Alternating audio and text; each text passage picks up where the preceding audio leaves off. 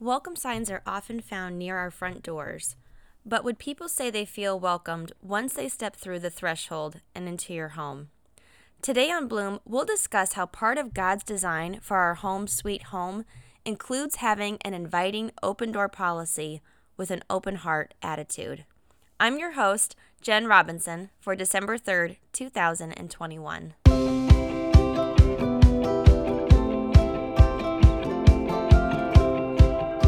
Welcome to Bloom. Bloom is a podcast designed to inspire, encourage, and grow women in their relationship with each other and the Lord.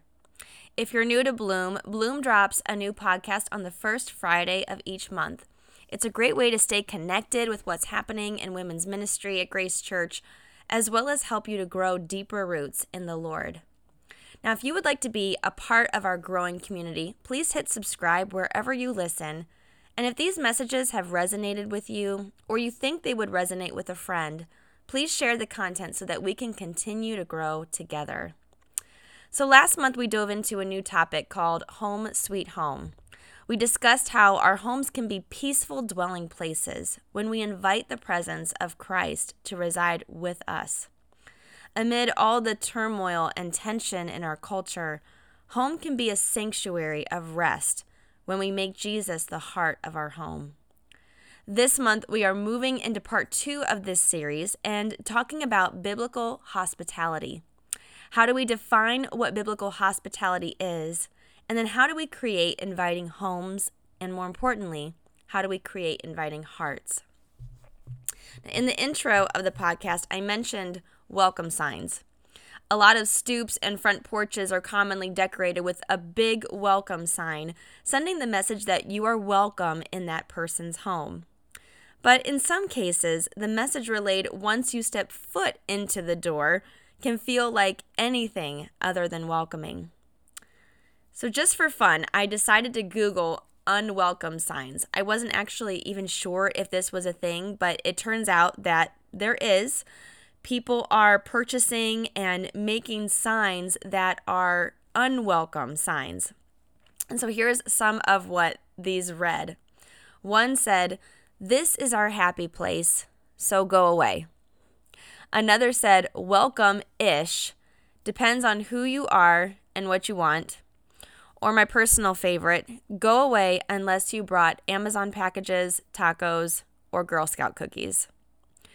Now, as funny as these signs are, I wonder if these are in fact signs of an increasingly rising spiritual epidemic of unwelcomeness. Hospitality is defined as the friendly and generous reception and entertainment of guests, visitors, or strangers.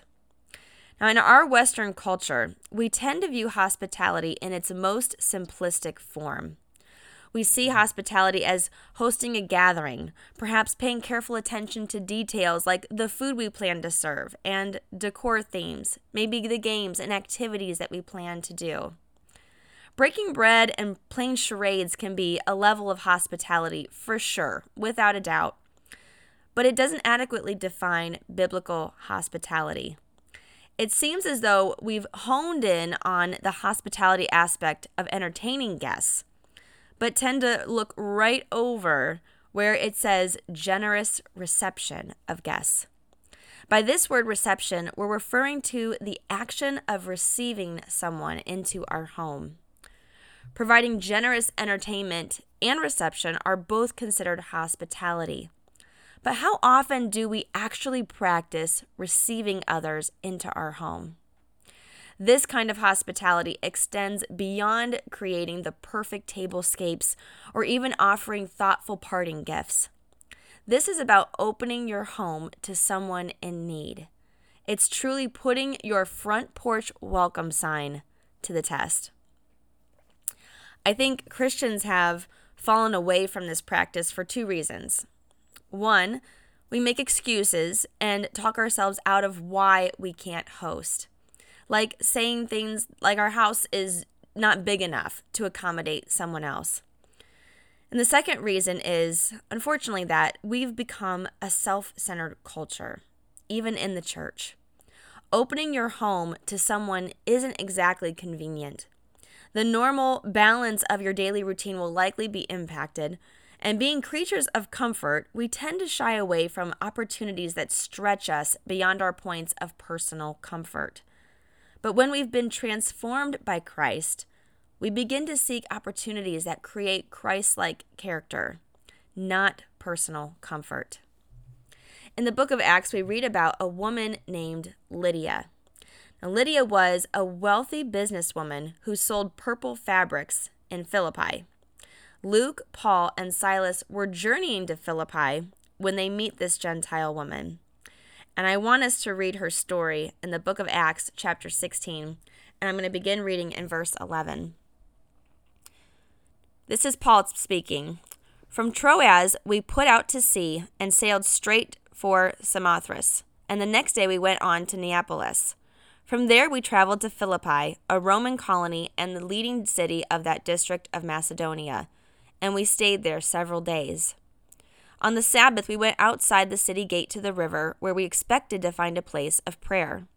We sat down and began to speak to the women who had gathered there.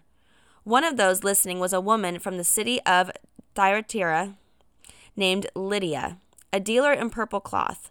She was a worshiper of God the Lord opened her heart to respond to Paul's message. When she and the members of her household were baptized, she invited us to her home. If you consider me a believer in the Lord, she said, come and stay at my house. And she persuaded us. Now, just to give you a little bit of context and some background about Philippi, the Jewish community was very small in Philippi. And so Paul and Luke and Silas, they had to find a place to pray because there was likely not an actual synagogue there. Now, even though women were limited in regard to worship, they were permitted to participate in prayer. And so, as Paul was speaking to the women, Lydia opened her heart to receive the gospel message. And in turn, Lydia is compelled to open her home to Paul, Silas, and Luke. Even in such a short story, we see such a profound statement that Lydia makes. If you consider me a believer in the Lord, come and stay at my house. Because Lydia had opened up her heart to receive the gospel, the evidence of Christ dwelling in her led her to open her home to the apostles. It was a mark of her faith that she welcomed them into her home and showed genuine hospitality. So, what is needed for us to show the kind of hospitality that Lydia displays in Acts 16? Now, above all, we need to simply be willing. It always begins with a willing spirit. As we glean from Lydia, we learn that biblical hospitality doesn't begin with an open door, but an open heart.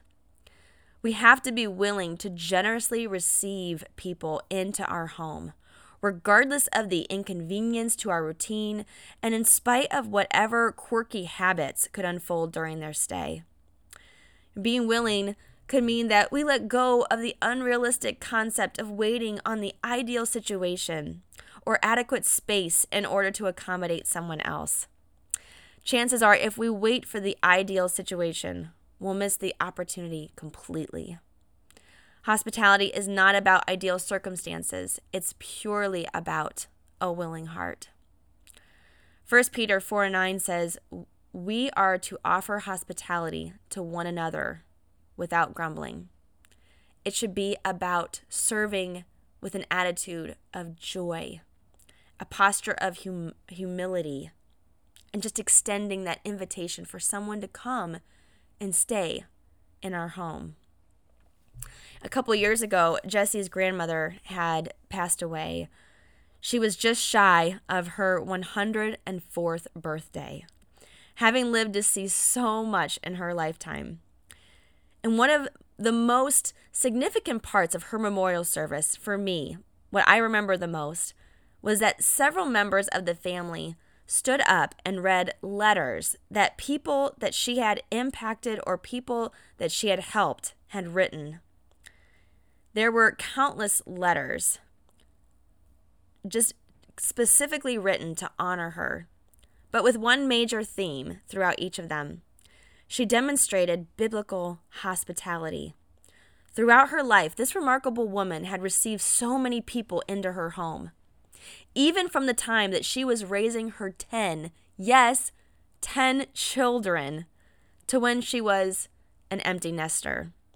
Her home was always open to anyone in need family, friends, church members. She willingly and lovingly offered her home to be a place where people were guaranteed to eat good food, but most importantly, experience the love of Jesus.